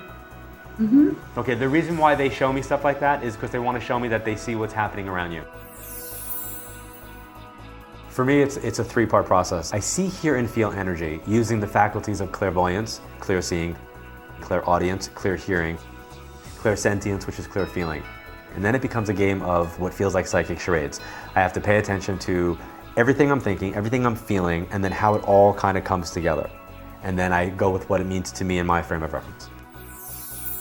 We are going to be talking today with Lisa Renna. She is an actress, she is an author, and she's got a brand new book out, and she's here to talk about it. I am very, very excited to be sitting here with the Mia Michaels. Many of you are familiar with her choreography from So You Think You Can Dance. I'm being joined by actress, advocate, comedian Nikki Blonsky. Thank you for being here. Thank you for having me. For anybody that's watching this, if you're doing any type of work that has a healing or teaching component to it, I don't care if you're a bartender or a hairdresser, a school teacher or a massage therapist, or somebody who's an actual practitioner of light, it is very, very important to always, always, always protect yourself psychically because you could take on a person's energy in a very, very big way. Can I ask you, is there a Ruth connection to you or somebody with an R name, either living or past? Yes. Where, where is that connected to? Um, it's a cousin that um that we just recently found in this past September, and her name is Ruth. Are you connected to Floyd or Lloyd? Yes, mo- uh, they phoned just before you actually. the surname is Lloyd. Now, how's your knee? Is your leg okay? Uh, I have to have a new replacement soon. just knowing that I can get on to John Edward net every day makes every day so much better for me. It really does. The reason why the show is called Evolve, I say it is not a name, it is a command. Because that's what we're here to do. We're, we're here to help people evolve. So, the people that I interact with, the guests that we have on here, is all to help people that are watching, that come in contact with our conversation and dialogue, how to evolve in their lives. Wow, that all felt 20 years old. It was 9 years old, Oh, okay. but yeah, I got to say terrible highlights. Yeah. Yeah, really not a good video. Wild. An Okay. old guy's like, "Yeah, my knee hurts." yeah. All right. So other prices. He has workshops and classes. Those are seven hundred ninety-five dollars to participate in. Wow. If you have a small intimate group, he can do that for six hundred fifty. I get you, John. I know what you mean. Small intimate group, yeah. Oh, you think it's like a dating thing? It just sounded sexy. Oh, okay. Yeah, I'm not sure what this is, but I'm intrigued. A double medium event. Does that mean there's a different medium involved? Oh, Double medium event. Yeah, I want to know about that. It's only $600, but all it says is on this website I'm signed into with my membership for one year, it just says there are no double medium groups scheduled at this time. I want to know more. Huh, What- double medium. what is that? Wait, hang on. Like, does he invite another medium? That's my guess is that he has like a visiting co medium and they handle the group together and $600 to join one of those. That sounds right. It seems like then you have to sign off on their entire philosophy, which yeah, well, it Seems- happens. Okay, great news. I figured out what a double medium is. It's a kennel for a dog that's twice as wide as a normal kennel for a dog. Well, that makes sense. so I've Googled that successfully. and a group reading is $100 to $175. So there you go. Those those are the prices. There's a little section here, all kinds of little options, and none of this is updated too often except, you know, the monthly contest and giveaway. But he's got Watch Evolve with John Edwards, so I guess this is where you come to watch that. Okay. And he has some back episodes, so yeah, I'll have to watch through some of these.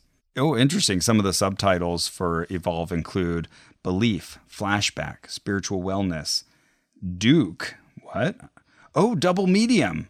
Ooh. Oh. Here we go. Sure enough, John is joined by special co host, psychic medium Jonathan Lewis. Hmm, okay. He's got one called Sugar Free. I've got to watch that. That's Hmm. another one called Cleanse. Yeah, okay. So you can watch all of those episodes of Evolve. He's also got casts and scopes, cards, meditations, books and beyond, featured contributors, numerology, member incentives, recipes, store, and photo gallery. Those first two caught my attention. Casts, meaning forecasts, and scopes, meaning horoscopes? Yeah, I think you're right. And these Okay. Because it sounds like two medical things a cast and a scope. Oh, right. yeah. Well, and there's four video links there. Okay. One was like a podcast. One just says Indian Ocean. One says Rainbow Bridge. And one says Uluru Camel Ride. Oh my God. All right. You have to be so dedicated to this to click on one of those titles because Yeah. yeah, they're so it doesn't give me any information. Which makes me think I'm going to be clicking on these later. But there you go. So that's my membership. And there was a follow up event on May 28th. We were allowed, for having participated in this VIP event, to sign in for that. And I apologize, everybody. I let you down. I let me down. I did, not gloss? You glossed? attend. I glossed. Ross glossed. I had it on my calendar for the day as like an all day event. My mistake was I didn't put it like as when I found out what the time was, I didn't put it for that time. And I totally, yeah, I glossed. You glossed. I glossed. You know what? I'm so sorry. This is already 3 episodes. It's okay. All right. But who knows what mysteries of the universe I could have solved there. Ah. But I did read this book they sent me. And of the books that. Ugh, yeah, you handed this to me and asked me if I wanted to read it, and I considered it until I saw it was a novel. Yeah, so I picked this up, and it's not the one that he became kind of famous for, which was I think Afterlife, and then he has Crossing Mm. Over, of course. Of course. he has a book called One Last Time, and a novel called What If God Were the Sun? S U N. Yeah, Oh, yeah, what if? yeah. What if Wow. Deep. he'd be full of hydrogen, being converted into helium? Yeah. Ooh, Wow. wow. What if? It would be like that, wouldn't it? Mm. Um, but you know, I figured, well, I'll bite. He sent me this. Let's read it. And it was written in 2004 Okay. by John Edward and again Natasha Ooh, Stoynoff. old. Okay. Yeah, yeah. So I'm guessing they just have a big collection of these books. Yeah. And they're like, okay, what are we going to give away to these people who come to our live events? Here you go. You paid 180 bucks. You get this 2004 book we cannot sell. Yeah, no one's been buying his novel. Because- that makes sense. Because why would anybody read this novel? So it's called Final Beginnings, a novel, and it's about this famous psychic, Catherine Haywood. And this is published by Hay House. So I feel like there's some connection there. I'm Mm. sensing an H. And she's off on vacation in Italy and she's trying to just disconnect from the spirit world. You know, this is what she does for a living. She's a famous psychic. Let's unwind. But no, she just keeps reading people and the you know the guy who's navigating her in the gondola she reads that he's from Brooklyn. He's like, "How did you know? I fooled everybody. You know, they all thought I was a native." you know, so that's going on. But then she sees like this image of a tower and she keeps getting the word tower and hearing the word tower. And people are like, I didn't say tower. It's like, oh, I thought you said tower. So she's getting this essentially the card from the tarot deck that's giving her the message of the tower. And, and then like there's a message from a, a young woman that she hears and she knows, oh, I need to cut my vacation short and go back to New York. Mm. And there's this invitation that this radio program wants her to come on the radio program. Okay. So, well, I don't particularly want to do that, but someone like publicizes that she's doing it. She's like, oh, well, I guess I have to do it now. I didn't really want to do it. So she's heading back to New York. Meanwhile, we keep introducing like this B plot and the C plot and like uh, all of these other characters. So you have a lot of like guys who are ex-military or ex-cops and they're really, you know, school of hard knocks guys and Okay, yeah. but but they lost someone in their lives, you know, some important supportive female figure who's no Oh, longer okay. here. Enough that there were two characters I just kept confusing. They seemed like the same person. Oh, to me. weird. Okay. But okay, so one of them is like a landscaper and he's working on this major project down by the bridge and carrying a lot of fertilizer in the back of his van. So I keep thinking, okay, is he a bomber? Is he a terrorist? Because that's what they're setting us up for, but he doesn't seem like the type. And then you have this ex cop who lost his wife and he's, you know, called Crazy Jack now because he had some big public blow up after his wife died and now he just he solves cold cases and works in his apartment because he's too much of a liability for the police department. So, you know, so Okay. those those are people we're being introduced to. Meanwhile, we're also meeting this very rich guy, the Conrad, whatever his name is, who's this you know billionaire who's starting this giant building that he's going to cut the ribbon on that uh, does like advanced genetics research. Okay, so here's all our pieces. So she gets on the radio, and the crazy cop guy calls up because he's angry at her, like you fake psychics, you're so awful. Oh, okay. And so then she starts like reading him, wait, no, no, don't hang up because I'm getting a message from your wife. And then all of a sudden she gets this message that kind of takes over everything like, there's going to be a terrorist attack. And this is 2004, so it's just a few years after 9 11. 9/11. So this is what we should have expected for 9 11 if, you know, people were sensing future, Yeah. future emotions. Yeah, It's- why are you creating a psychic that's so much more powerful than you are, John Edward? Right, right. So she actually she does do the thing where she's like, "Oh, I'm getting an S," and Mm. "Oh, there's someone I'm sensing the image of a blue rose, and that's from your mother. Uh, that was something that meant something to you." Does he actually use Blue Rose in there, just like he did in your event? He does. Wow. Yeah, which is funny. It was a tie in with the novel, I learned Yeah. later. And many of you may point out blue roses are not a natural phenomenon. Mm-hmm. This guy, you know, has an advanced genetics laboratory that he's opening up. Ah, of course. He engineered blue roses for his mother. So that's an amazing. Oh, you can also just put a white rose and So- some blue dye. But So she's okay. on the radio and she has this premonition that, oh, there's going to be this horrible terrorist attack today in New York. Okay. Everybody freaks out. They cut Whoa, off New the- York, he's going for it. Okay. Yeah. And they cut off the radio station. Yeah. He's mentioning specific like bridges and, and geographical locations But and like tunnels. this is right after 9-11. This is Yeah. sensitive stuff. Yeah. Okay. Anyway, so the billionaire wants to question her, like, why did you say this stuff? And why are you trying to ruin me? And it gets so unnecessarily complicated. He has twin sons, but one of them died. And so the other son was the one who booked her for the radio station. And why'd you do this? You let me down. We're having this big unveiling today. And now you've got everybody all worried about this terrorist attack. Mm. Uh, meanwhile, you have the angry cop who like chewed her out on the radio now. Looking for her so he can shoot her or scare her. Oh my God. Yeah, so Okay. he's now on a mission to get on his uh, motorcycle and go find this psychic and scare her. Meanwhile, there's also a reporter who used to cover police malfeasance, but then got in trouble when she got something wrong and, and spoiled Mm. an investigation. So now she's been forced to write horoscopes if she wants to stay Ah, employed. So okay. she she senses all of this police activity going on around the bridge. So she's going to go get the breaking story. And so then she The encounters horoscope writer. Okay. she encounters the billionaire berating the psychic and she's like, Oh, I've got a scoop here, you know, like, cause I'm getting this special information with her you know, little device where she's recording all this. Anyway, so all of this comes together. And of course, then massive explosion goes off. The new genetic center gets destroyed by the falling bridge, you know, that destroys the tower essentially. So, you know, all of these premonitions are coming true. Oh, goodness. I I don't know if any of this is worth uh, unraveling, but you, you have all these players, and eventually it turns out that the head of security for the genetics research tower was the one who planned all of this and tried to like Ah, Uh, science is bad. tried to blame the gardener guy who had all the fertilizer make it look like he did it Ah. because he also has ties to like his wife who passed away was a Muslim. And so, you know, that was also kind Oh, of a tie into the 9 11 thing.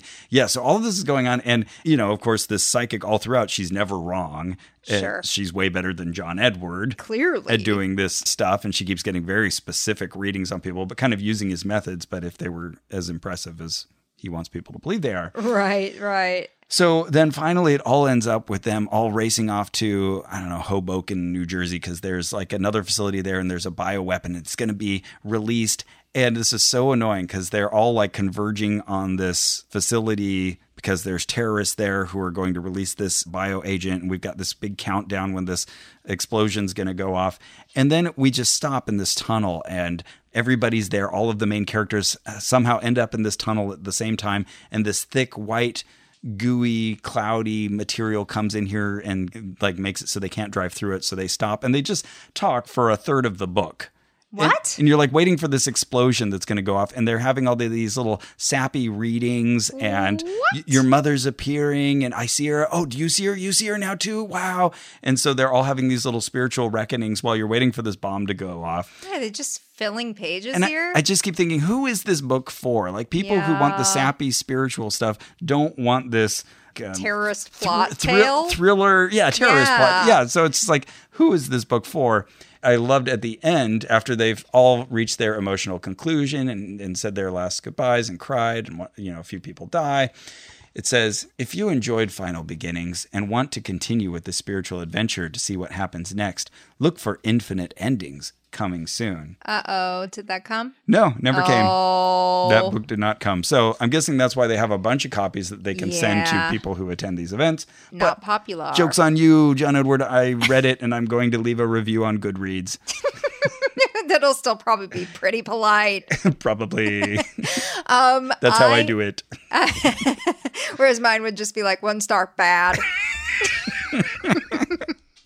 um, I, I hope any of that made sense. I it, was it did. What I kept thinking, uh, it doesn't matter, obviously, but what I kept thinking is like, if someone predicted a terrorist attack, we would all assume they were a terrorist. I mean that was considered like, oh, why does Okay. she know this? Okay, yeah. I mean, that seems like the far more likely explanation She gets- than oh she's like talking to the spirits and they're telling her about the plans She- of some terrorists she's never met There was a lot of umbrage at her expense, people suspecting her. But, you know, she always turned out to be right. So eventually she won over the billionaire and the others. But see, that would make me. I'd be like, and she was right. Fuck, she's like spearheading this thing. Oh, and of course, we knew this would happen all along, but the twin brothers, oh, spoiler alert for anybody who inexplicably wants to read this book, the billionaire who had lost one son, it turns out that the other son had taken his place and pretended to be him. Of course. Like the way they set it up, you're like, oh, that's actually Michael. It's not Danny. I get it. I see. Twins, twin towers. What a bizarre book. Yeah.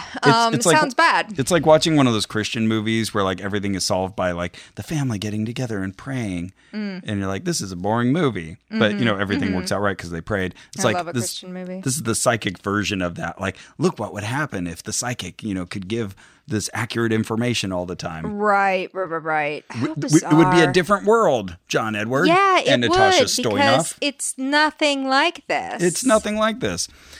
so yeah, I, I think that's a takeaway from this investigation is that we would live in a very different world if dead people actually came across and talked to people like John Edward and gave them specific information that was not just verifying things that you already know about them. Yeah, I think that's right.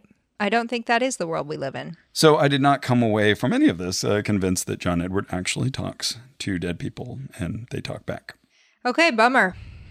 I'm starting to not buy his whole thing. Yeah. Okay. You're starting to get a little, uh, a little hesitant about uh, his synthesis. And, uh, you know, I'll report back if I win any additional stuff on his site or if I become a guest on Evolve. I'll let you know. Oh, Of course. yes, please. And John Edward, if you're hearing this, we'd love to have you on. Oh, and by the or way, Natasha Stoynoff. sure. Yeah. Let's talk with you as well. Yeah. She had written one of his non novel books with him, meaning she did the work for him on that one, too. Probably. We don't know this. Uh, yeah. Probably. Oh, I wanted to follow up with you, Carrie, because I think in our first episode, Yeah. you started to tell a story Oh. about your first selfie. and we never came Oh, back to okay. it. So if anybody was like, "Wait, she never told the Where selfie was story," the selfie? Oh, it's not even that good of a story. Okay, all right, here it is. I was at Le Louvre oh, in Paris, uh huh. and I always remember that getting off the tube, I could hardly understand the person on the PA, and they said Le Louvre, and I was like, "No, I'm waiting for the Louvre." okay. yeah. And then I was like, oh, the Louvre. That's the Louvre. Anyway, so went into the Louvre. I was in Paris with my college boyfriend, Evan, still a friend. And we went to see, uh, is it Venus de Milo or Venus on the Half Shell? Not the painting, but the uh, the Botticelli. statue. Oh, okay. The, the Where- the painting is the Botticelli one. Yes. On the half shell. Okay. And this is Where she's missing the arms. I think so. I don't even remember. Okay. But because I don't have the selfie, don't know where it is. But Evan and I walked up to it and I just remember saying to him like, "Oh, let's take a picture. Do you want to do one of like these?" And sort of like holding up Oh, the you- camera and You invented the selfie. this- no. But that was becoming more de rigueur that people Hmm. just do this. I'm going to be in this picture. Yeah, y- yeah, and like I'm not even going to ask someone to do it. That's fine. I don't actually need to like have it composed in that way. That was just sort of a new Ah, thing to all of yeah, us. yeah. And this is like 2006, I think. And yeah, so I just remember that and him being like, "Yeah, let's do okay, let's do one of the well, we won't be able to see it, but okay, let's do that." and then later getting it and it was mostly our faces and a little bit of Oh yeah, in the days of like actual film and the camera, I have to send this off later and see how it turned out. I do think it was a digital camera, but the viewfinder would have been away from us. Got it. Okay. Yeah. So right, composing it blind. Yep. Ah, very good. Um, yeah, you're right. In that way, we didn't get the photo back. That was probably seconds later. But yeah, that's my selfie story. That's great. Thank you. Thank you for sharing that.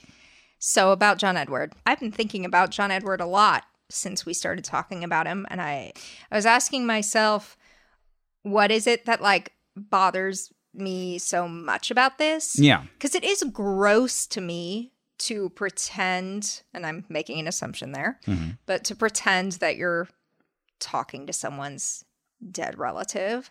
But if I have to explain it more than that, if the listener's like, I don't know, it's not gross to me, what do you mean? I was having a really hard time putting my finger on, like, what is gross about that? Right, Why right. is that so bad? Yeah. So I think I've sort of put a finer point on it. In order to tell you the finer point, I have to tell you something really sad. Come. um, that that you know. So my dog Ella, who's 15 and who I've had since she was one, has been diagnosed with uh, stage two kidney disease. It's a it's a lethal diagnosis. So she's she's in stage two, and there are four stages, and stage two is the healthiest, happiest place we can keep her, and we're gonna try to make that as long as possible. But you know, it's really really sad, and I I see her death coming now. So I've just been thinking about like what it is to be in relationship with someone. And I think this is true of humans and non-humans, but what's beautiful for me about my relationship with Ella is that it interrupts my reality. I'm stuck in my own head, which is I think a particularly busy heady head. Mhm. and there will just be this creature who just enters my scale of vision and says like no there's a whole other world Mm. there's the one i'm in where i'm just walking around on the floor and i'm just like smelling kibble and i'm just glad you're around Mm. and if you want to just get on the floor with me and let that be your day that's a whole reality too you don't have to be writing a book you don't have to be whatever I would enjoy the floor exercise even better. yeah Yeah. and I think there's a version of that in all our relationships where we interrupt each other's reality and say, like, here's a new way to see things. Mhm. Here's a new way to experience the world.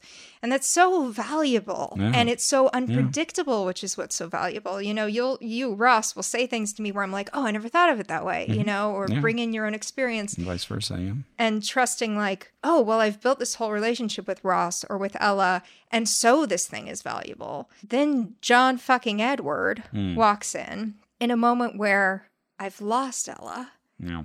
and says i know what she'd interrupt you with i Mhm. know what she'd offer you and that I just met you. I know nothing about you. I didn't even just meet you. You're right. You're here in front of me. and i can assume the thing that's somehow going to make this better for you Yeah. and Let me flavor all of your recollections going forward and the last vestige of connection that you have. And now it's going to be almost as loud as my actual memories of Ella. Mm-hmm. And it's going to be, it's not really new information. That's what I want out of my relationships is this like new information, Mm, new mhm. experience from that being who I've instilled with certain trust. And instead, you're taking it, you're stealing it, you're stealing my trust in that person or animal and saying, no, no, no, that doesn't even matter. Who cares? Who cares where it comes from? I have just as much wisdom to give as Ella does. And the most important aspect of this interaction is verifying that I'm for real. Yeah, yeah. Then there's that whole thing. Yeah, Yeah. that like I'm just gonna sit That's here. the and- real takeaway here is uh, I'm pretty great. right. Yeah, that's his takeaway.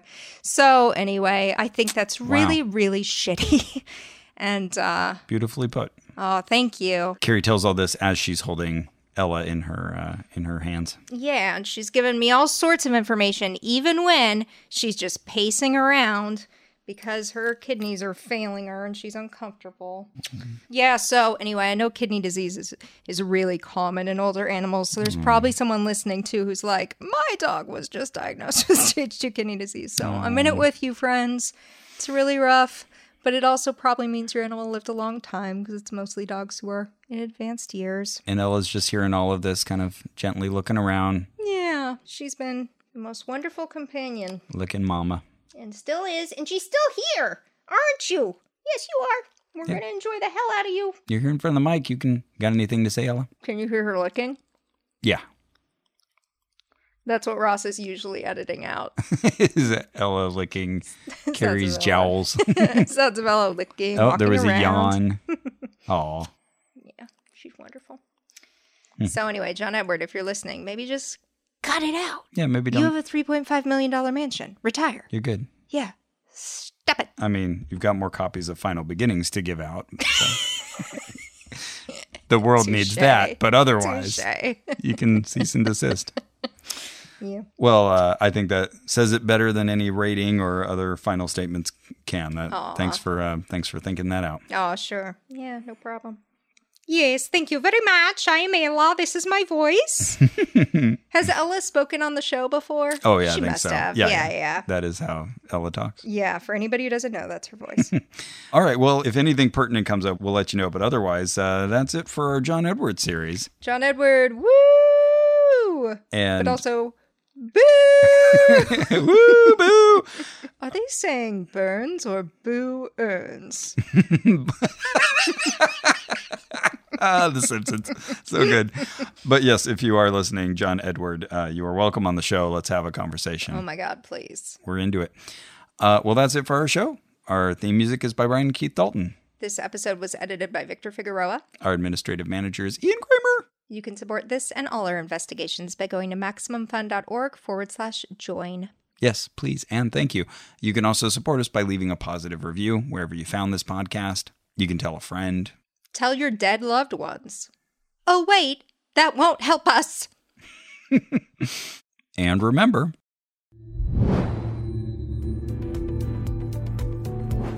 Hey everybody, I'm John Edward and welcome to Evolve. It is September 2021. So thank you guys for watching and it is the shadow of Mercury retrograde. So you know what that means, retrograde, review, retrospect, all the RE words, redo, renew, reuse, reflect, all the RE words and you look at the planet that it's retrograding in, Mercury, the astrologers tell us that's the planet of communication. So contracts, communication, negotiations, all of that, travel, double and triple check. Um, make sure you're backing all your devices up, fun stuff like that.